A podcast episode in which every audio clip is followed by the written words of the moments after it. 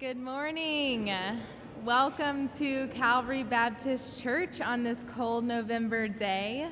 We are glad that you've joined us this morning for worship. Um, before we get started, there are a few things you're going to need. One is this worship folder.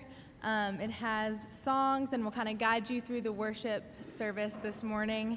There are also announcements inside of that, so be sure and check that out. And then if you're a visitor or guest with us, um, we'd like you to invite you to fill out this visitor form and then just place it in the offering plate later in the service. We'd love to follow up with you and thank you for being here today. This morning is a service of gratitude, a time to give thanks. Um, this week is probably one of the busiest weeks of the year for many, us, many of us, but also maybe a time when we give thanks um, much more than we normally do. So I invite you during this time to give thanks to God um, and reflect on all the things you're grateful for today. We're also going to have our annual harvest meal after the service. Um, and this is one of my very favorite things that we do at Calvary, and I'm really excited about it. Um, some really great potluck food.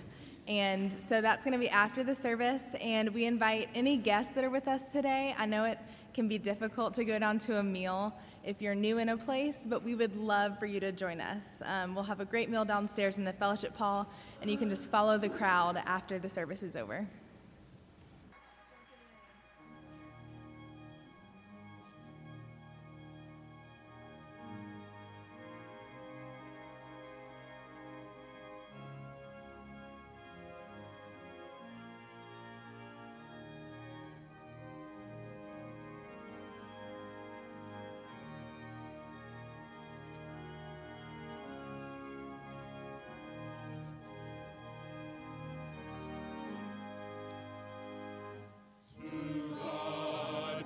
glory.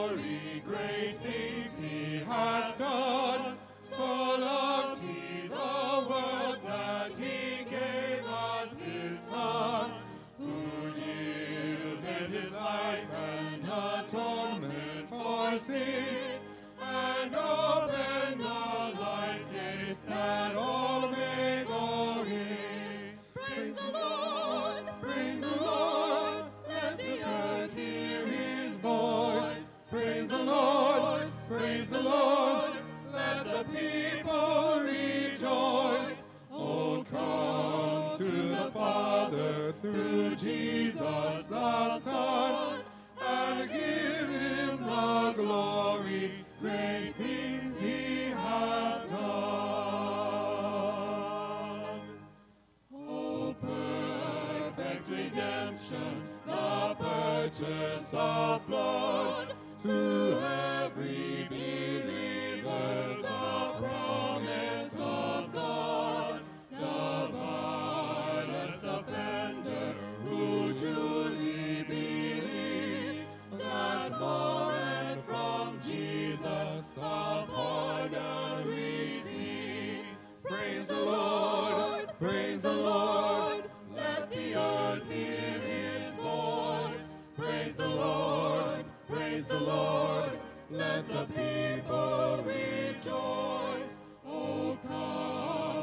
the Father.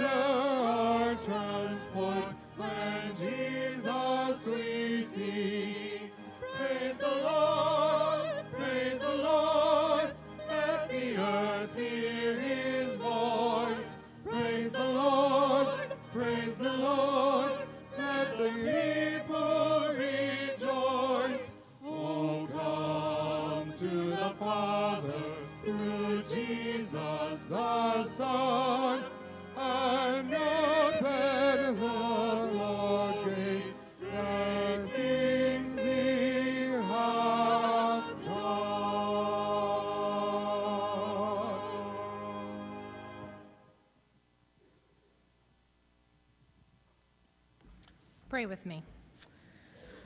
Gracious God, your ways are wonderful and strange. Where the American dream says work hard to make something of and for yourself, you say that our lives are richer when we give what we have away.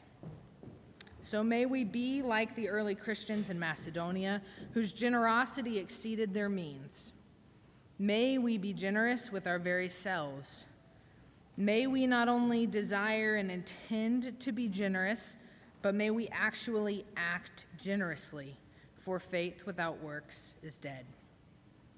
May we actively resist the myths of scarcity that tell us to scramble to get what we can because there's not enough. May we instead be a people who bear faithful witness to your abundance. Amen.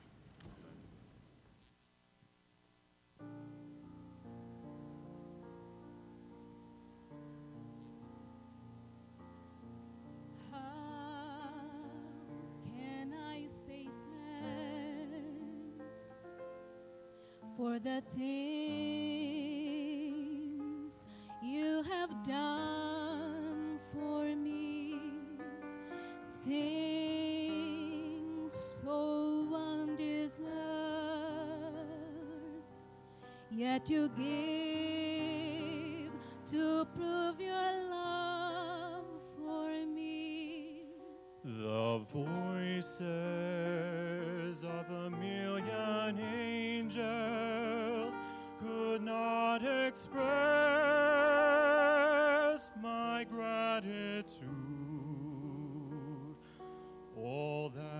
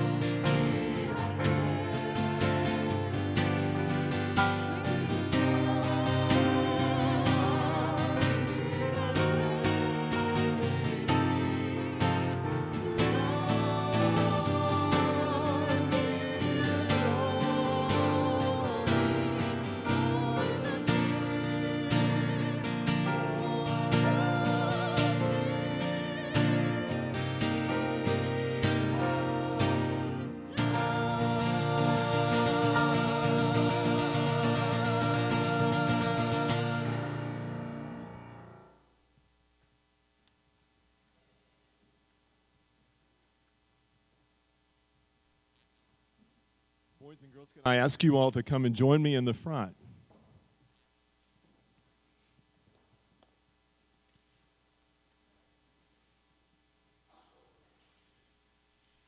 Good morning.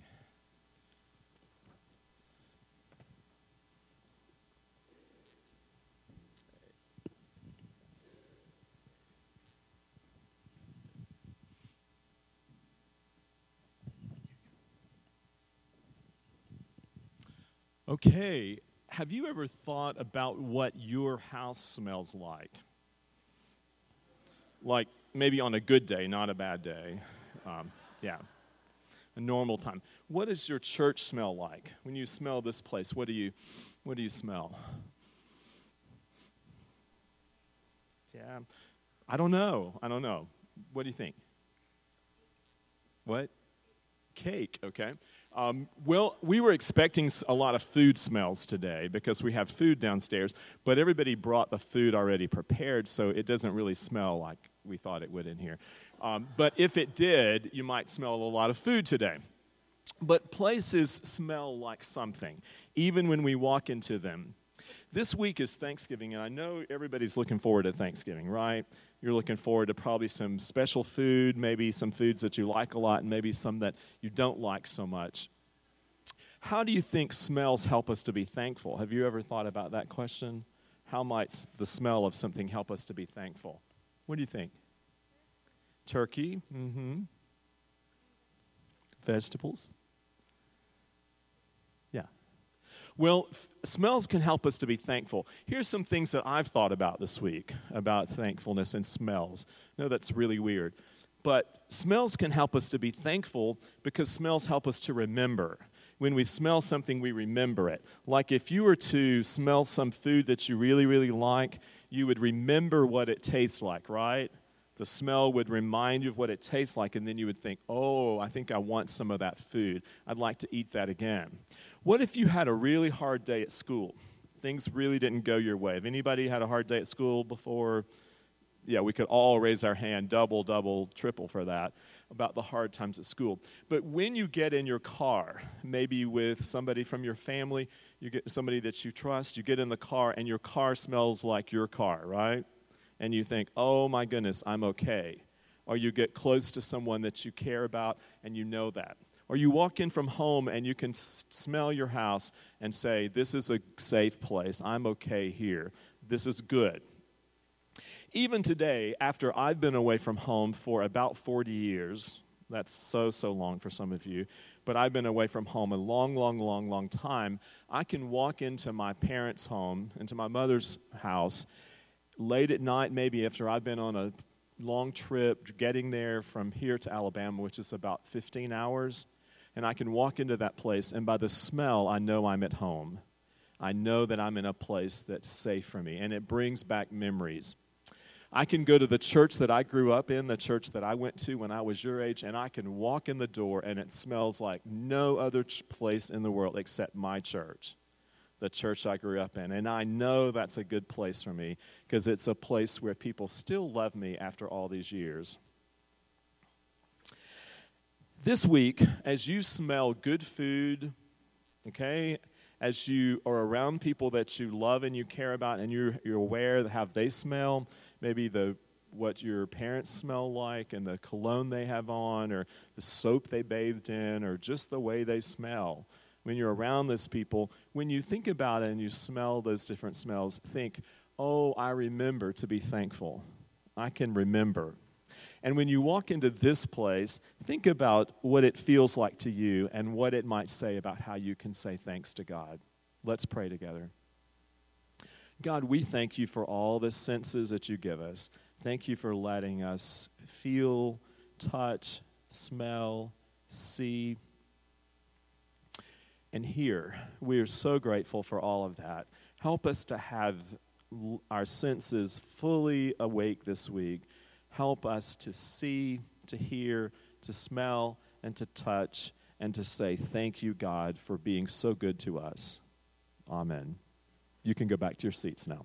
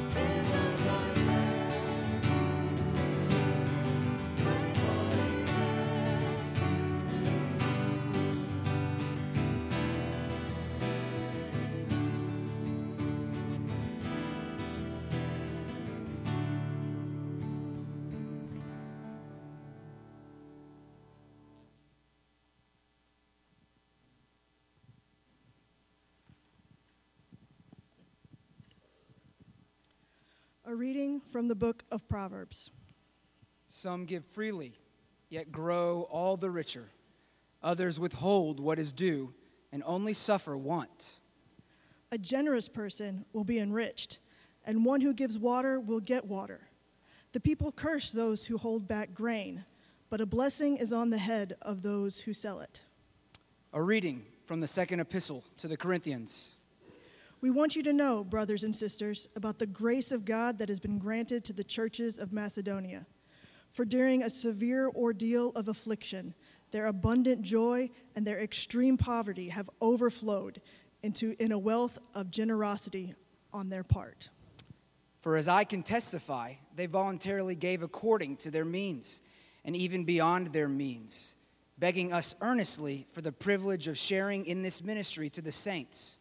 And this, not merely as we expected, they gave themselves first to the Lord, and by the will of God to us, so that we might urge Titus that as he already made a beginning, so that he should also complete this generous undertaking among you. Now, as you excel in everything, in faith, in speech, in knowledge, in utmost eagerness, and in our love for you, so we want you to excel also in this generous undertaking. I do not say this as a command, but I am testing the genuineness of your love against the earnestness of others. For you know the generous act of our Lord Jesus Christ, that though he was rich, for your sakes he became poor, so that by his poverty you might become rich. And in this matter, I am giving my advice. It is appropriate for you who began last year not only to do something, but even to des- desire to do something. Now finish doing it, so that your eagerness may be matched by completing it according to your means. For if the eagerness is there, the gift is acceptable according to what one has, not according to what one does not have. I do not mean that there should be relief for others and pressure on you, but it is a question of a fair balance between your present abundance and their need, so that their abundance might be for your need, in order that there may be a fair balance. As it is written, the one who had much did not have too much, and the one who had little did not have too little. This is the word of God for the people of God. Thanks be to God.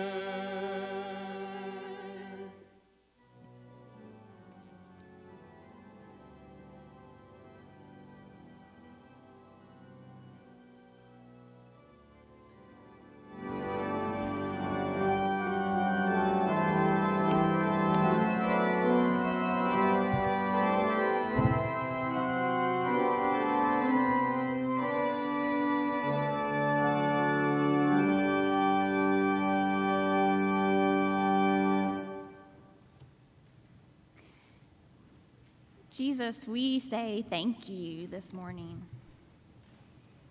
for the people sitting beside us in these pews, for the people who are such a significant part of our lives, whether they be family or friends, people inside or outside of these walls. We say thank you. For the places that have been such significant parts of our journeys, places we might be traveling to this week, or maybe we haven't been to in a long time, but we were formed in those places and by those people. And for them, we say thank you. For the experiences that have made us into the people that you are calling and creating us to be. Um, some may have been wonderful, some may have been hard. But for these experiences and times of formation, we say thank you. For the simple things in our lives that make such a big difference, we say thank you. For the homes we slept in last night, for the food that will be on our table at lunch today, for the air that we breathe, the ability to breathe, Father, for the ability to walk for the ability to be here today. Jesus, we say thank you. God, help us to be a grateful, thankful people for the abundance of what you have given to us. And now may the words of my mouth, may the meditations of all of our hearts together in this room be found pleasing to you. O Lord, you are our rock and our Redeemer. Amen. In September of 1985, Scott Macaulay was only 24 years old. And his parents had divorced a few years earlier, and he said it was just always a constant battle in his family about who was going to spend the holidays where. I'm sure some of us have had experiences like that. And so Scott began to think that maybe there are some other people out there in the same boat. And so, why should they all be stuck at home by themselves for the holidays? So he says, I decided to put an ad in the local newspaper. And if people thought that they would find themselves alone, they could give me a call, and I would make all of us a Thanksgiving dinner. Well, that first year, a few people came and, and they had a good time. He said, I was nervous about making a mess out of the food and disappointing people, but the food was okay and I didn't burn anything, so I considered it a success. And I've held the dinner every year since. Last Thanksgiving, almost 90 people showed up.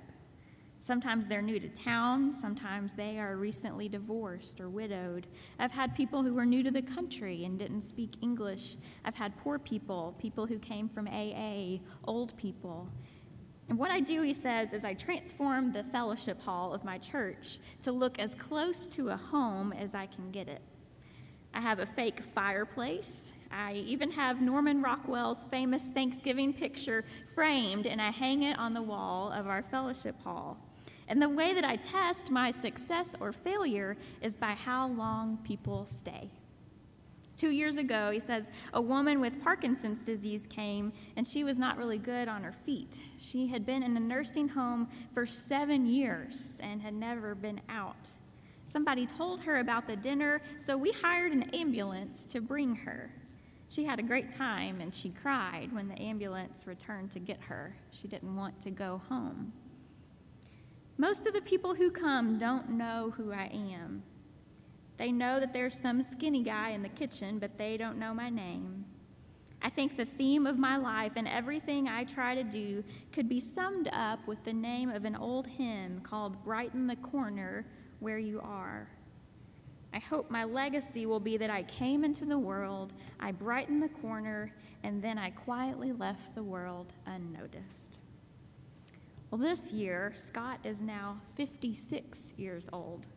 He owns a small vacuum cleaner store, and he will be hosting his 32nd Thanksgiving dinner later this week at the Green Street Baptist Church in Melrose, Massachusetts.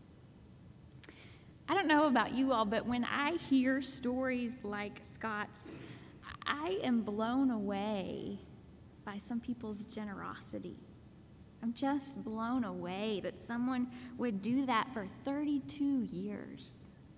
And I think that is where Paul finds himself in this week's letter to the Corinthians. In 2 Corinthians chapter 8, he is blown away by the generosity of the Macedonians. Now, what is surprising about these early communities of Christians is that they were extremely poor and they were actually facing great persecution. In fact, at first, Paul didn't even think to ask them to contribute to the financial needs of the church. But when they got wind of it, they actually begged him to be allowed to participate. And once included, they gave not merely what might have been reasonably expected, but as the text says, they actually gave beyond their means. Now, I would imagine that those of us who have visited impoverished countries have maybe experienced something like this kind of generosity. Ask Tim Smith or anyone who has been to Lebanon to share about the generous feast that is shared for them at the refugee camp. Or ask Randall and Brenda Bradley to share about the radical generosity you have experienced in Kenya over the years. Ask David Norris or Nicole Guthrie or Carol Boyle about the generosity shown to them by churches on the border in South Texas. Sometimes I think it is those of us who have the least who are actually willing to share the most. And I especially see this at camp uh, with the kids in the summers. It's the students who don't even have all of their own toiletry items, who are almost always the very first to offer whatever they have to help when another student needs something, whether it's a dirty shirt or a water bottle, or yes, even a toothbrush. But this just isn't how the majority of people live the majority of the time, is it? In the book Giving We Receive, Grasping We Lose, Christian Smith and Hilary Davidson, who are sociologists at Notre Dame, they study generosity. And through their unprecedented nationwide survey, they said that they find that only 2.7% of Americans give a tenth or more of their income to charity. At least 86.2% give away less than 2% of their income, and nearly half give nothing. And while these statistics may catch us off guard, I think you and I could probably list a million reasons why we might not want to give of our finances to a particular cause or organization or even to the church. What if I add another charitable expense to my monthly expenses, but then I can't pay off my student loans? Or what if the stock market crashes and I lose part of my retirement funds? What if I give this $20 away, but then I don't have money to eat out later this month? Or to buy the nice things that I'd like to have? What if by being more generous, my own financial security becomes more unstable? You see, there is always a risk involved in generosity, if, if it's truly generosity. And it's a risk that you and I probably don't take often enough. But by grasping on to what we currently have, Christian Smith writes, we lose out on better goods that we might have gained. In holding on to what we possess, we diminish its long term value to us. By always protecting ourselves against future uncertainties and misfortunes, we are affected in ways that make us more anxious about uncertainties and vulnerable to future misfortunes. In short, by failing to care for others, we do not properly care for ourselves. It is no coincidence, she says, that the word miser is etymologically related to the word miserable. And I think Paul knows this. He knows that, that generosity is not only needed on behalf of those whom the money is going toward, that generosity is also needed on behalf of those who are offering it. And so he writes to the Corinthians and says, Just as the Macedonians have given so earnestly, we want you to do likewise. Scholar Ernest Best says that when Paul asks the Corinthians for a little more in the collection, he knows what is at stake is not a widow's next dinner, but the life of the church. For if the Corinthians were unworried about the Christians in Jerusalem, it would not be long until there was no church in Corinth.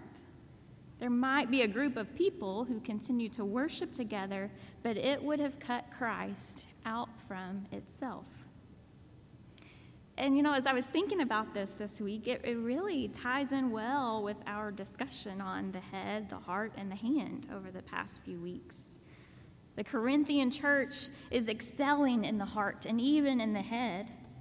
But Paul writes in verse 7 Now, as you excel in everything, in faith, in speech, in knowledge, in eagerness, and in love, so we also want you to excel in this generous undertaking in your giving.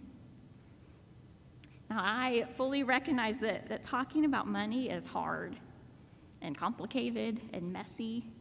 We all have different amounts of money, and there are probably so many different views in this room about how much to save, how much to spend, how much to give.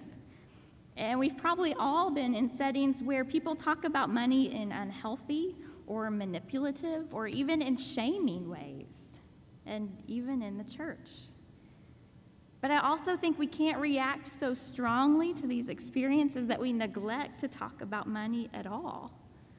Because while it can be uncomfortable, the truth is that Jesus talked about money a lot. The rich young ruler, the widow's mite, the parable of the talents, Zacchaeus, the tax collector. In fact, Jesus spent much more time in his ministry talking about money than some of the other things that we can get so preoccupied with talking about today.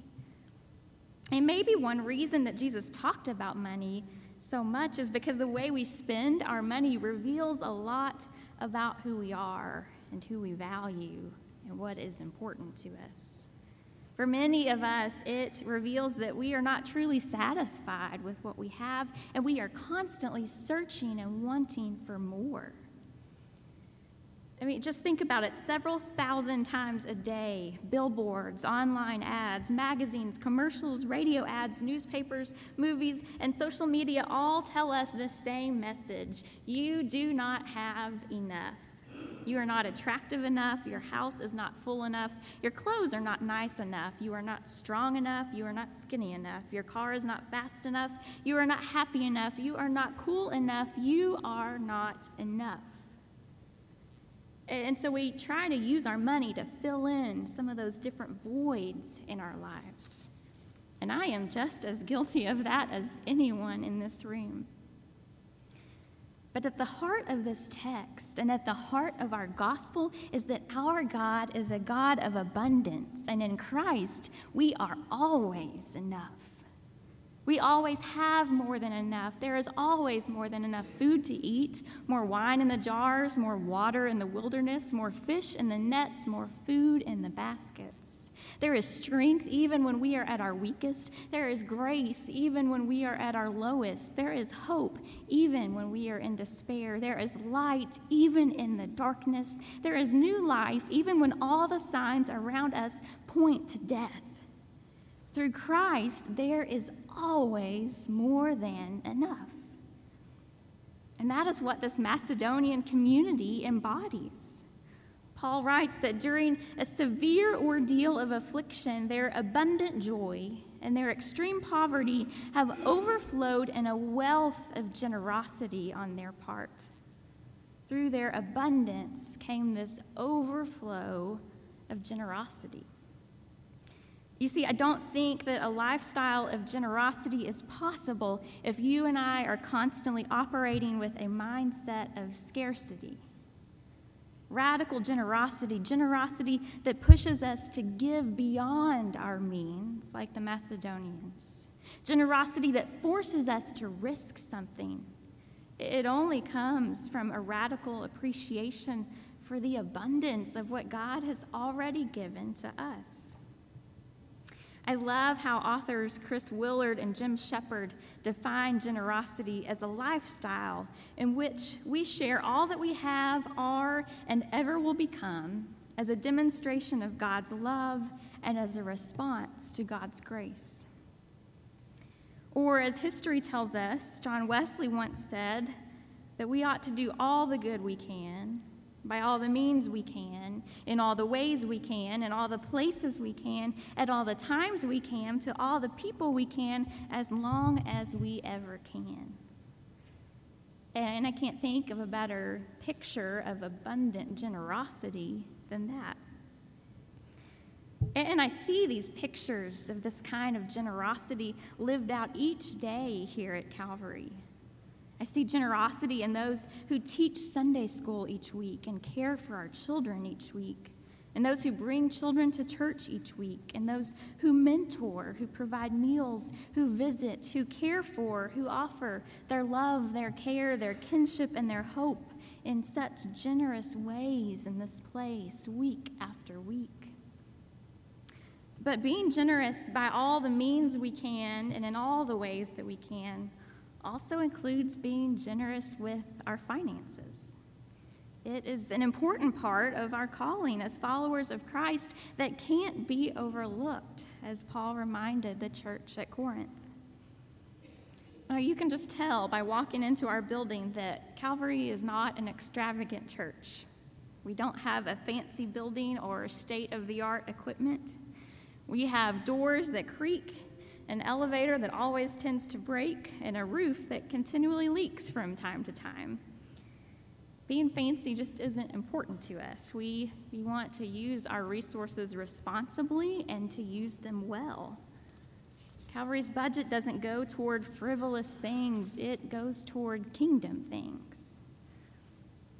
And when we give generously to what God is doing at Calvary, we do things like help to keep the church cool during the scorching hot summer, and kids who are playing across the street can come cool off and get a cup of cold water. Our families can come meet with our social work intern each week to receive resources, care, and support in difficult situations. When we give generously to what God is doing at Calvary, we welcome the many students who come each day to work on their GED or to learn English so they can better support themselves and their families. But we have to pay the light bill in order to do that. When we give generously to what God is doing here, we help Calvary to be a safe, nurturing space for our children and for our youth to encounter God in ways that are real and transformative. We help Calvary to be a sanctuary for all God's people. But sometimes that means having to buy goldfish and apple juice for Sunday mornings or pizza parties after a football game. When we give generously to what God is doing here, we provide a space for meaningful, engaging worship that invites everyone who walks inside to connect with God in a deeper way and in a way that leaves us transformed week after week. And that involves music and instruments and technology and administration and the leadership of our staff. When we give generously to what God is doing here, we help children at West Avenue go home with a backpack of food every weekend of the school year. We undergird the work that Josh Caballero does at Waco Community Development and Kendall at the Good Neighbor House. We support students who are studying at Truett Seminary or the Garland School of Social Work. And when we give generously here, we help Calvary to minister more fully and more faithfully with our hearts, our heads, and our hands here at 18th and Bosque and around the world. And so, my prayer is that the generosity of our hands might mirror the generosity of our minds and our hearts in this place. And so today I'm asking each of us to consider how we as Calvary might also excel in generosity including our financial generosity. How is God inviting each of us to give in all the ways that we can, by all the means that we can, out of the radical abundance of what God has already given us? As we end, I'd love to share a prayer written by Old Testament scholar Walter Brueggemann. And may these words invite each of us to consider how God is calling us to give generously as we partner together in the work of the gospel in the days ahead. God, on our own, we conclude that there is never enough to go around. We're going to run short of money, of love, of grades, of publications, of pleasure, of members, of years of life. We should seize the day, seize our goods, seize our neighbor's goods, because there is not enough to go around. And yet, in the midst of our perceived deficit, you come. You come giving bread in the wilderness. You come giving children at the 11th hour. You come giving homes to exiles. You come giving futures to the shut down. You come giving Easter joy to the dead. You come fleshed in Jesus. And we watch while the blind receive their sight. The lame walk, the lepers are cleansed, the deaf hear, the dead are raised, the poor dance and sing. We watch and we take food we did not grow, and life we did not invent, and future that is gift and gift and gift, and families and neighbors who sustain us when we did not deserve it. And it dawns on us later rather than soon that you give food in due season and open your hand and satisfy the desire of every living thing. By your giving, break our cycles of imagined scarcity, override our presumed deficits, quiet our anxieties of lack, transform our perceptual field to see the abundance, to see mercy upon mercy and blessing upon blessing. God, sink your generosity deep into our lives that your muchness may expose our false lack that endlessly receiving we may endlessly give, so that the world may be made Easter new, without greedy lack but only wonder, without coercive need but only love, without destructive greed but only praise. Without aggression and invasiveness, all things Easter new, all around us, toward us, and by us, God, make all things Easter new. Amen.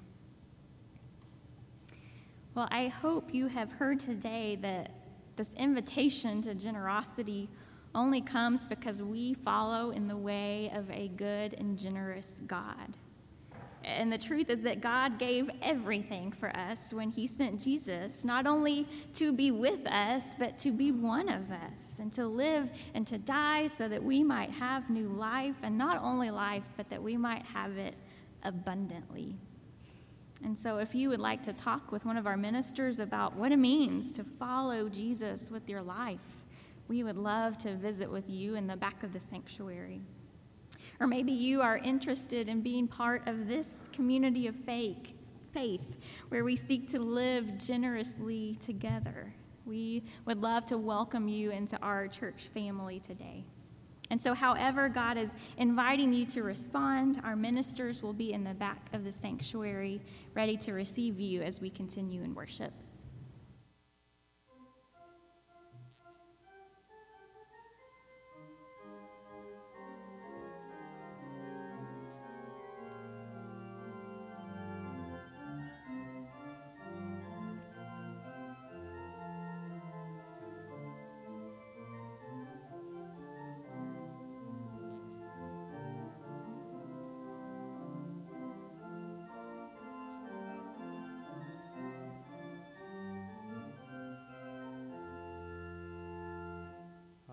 Those of old their first fruits brought of wine, flock and field. To God the giver of all good, the source of bounteous yield. So we today our first fruits bring, the wealth of this good land, of farm and market, shop and home, of mind and heart and hand. A world indeed now summons us to labor, love, and give, to make our life an offering of all may truly live.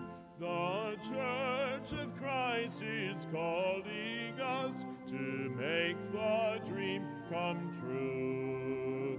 A world redeemed by Christ like love, a life in Christ made new. In gratitude and humble trust, we bring our best today to serve your cause and share your love with all along life's way. Oh God, who gave yourself to us in Jesus Christ, your Son, help us to give ourselves each day until life's work is done.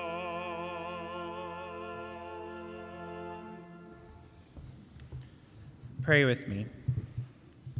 God, we come to you today from many different places and many different walks of life. God, we come to you today in places of abundance and in places of need. Help us to be generous in our abundance and generous in our need. Help us to be generous beyond our ability. We confess that we are anxious and unsure. Help us today to lean on your Spirit as we consider how we can give back the gifts you have blessed us with. In the name of the God who gives abundantly, we pray. Amen.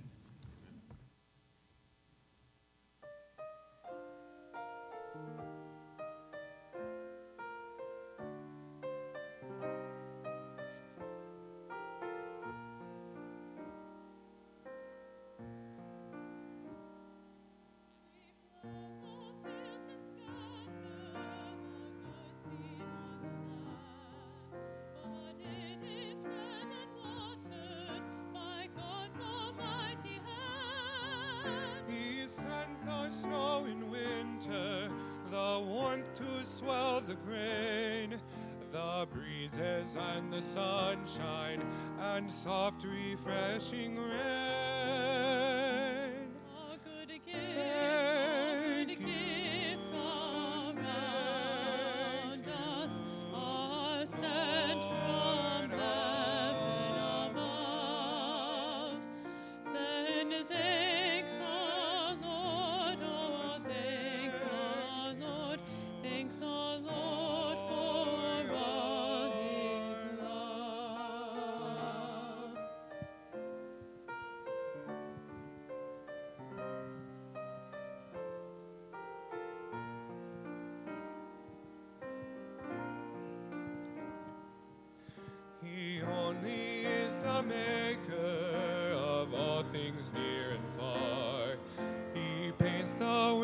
Flower, he lights the evening star.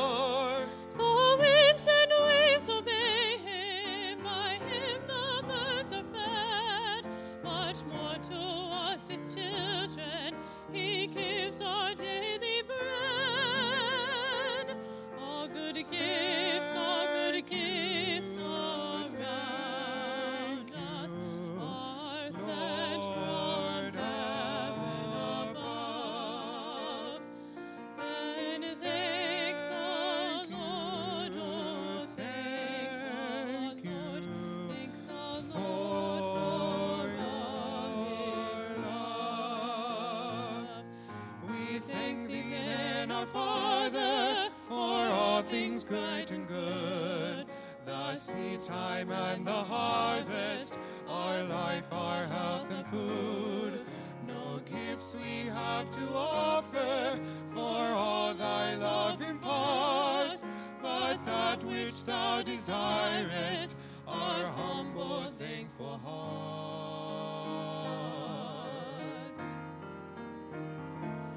All good gifts,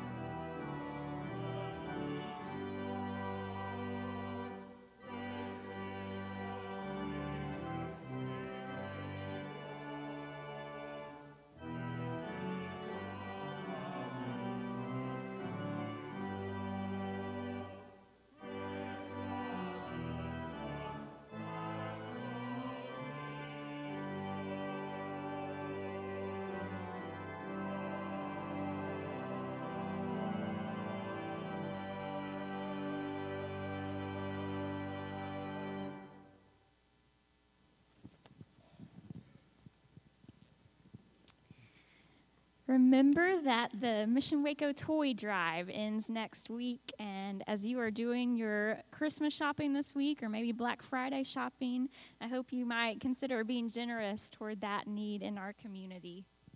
Um, we actually won't have a benediction today because we are continuing worship downstairs in the fellowship hall for our annual harvest meal.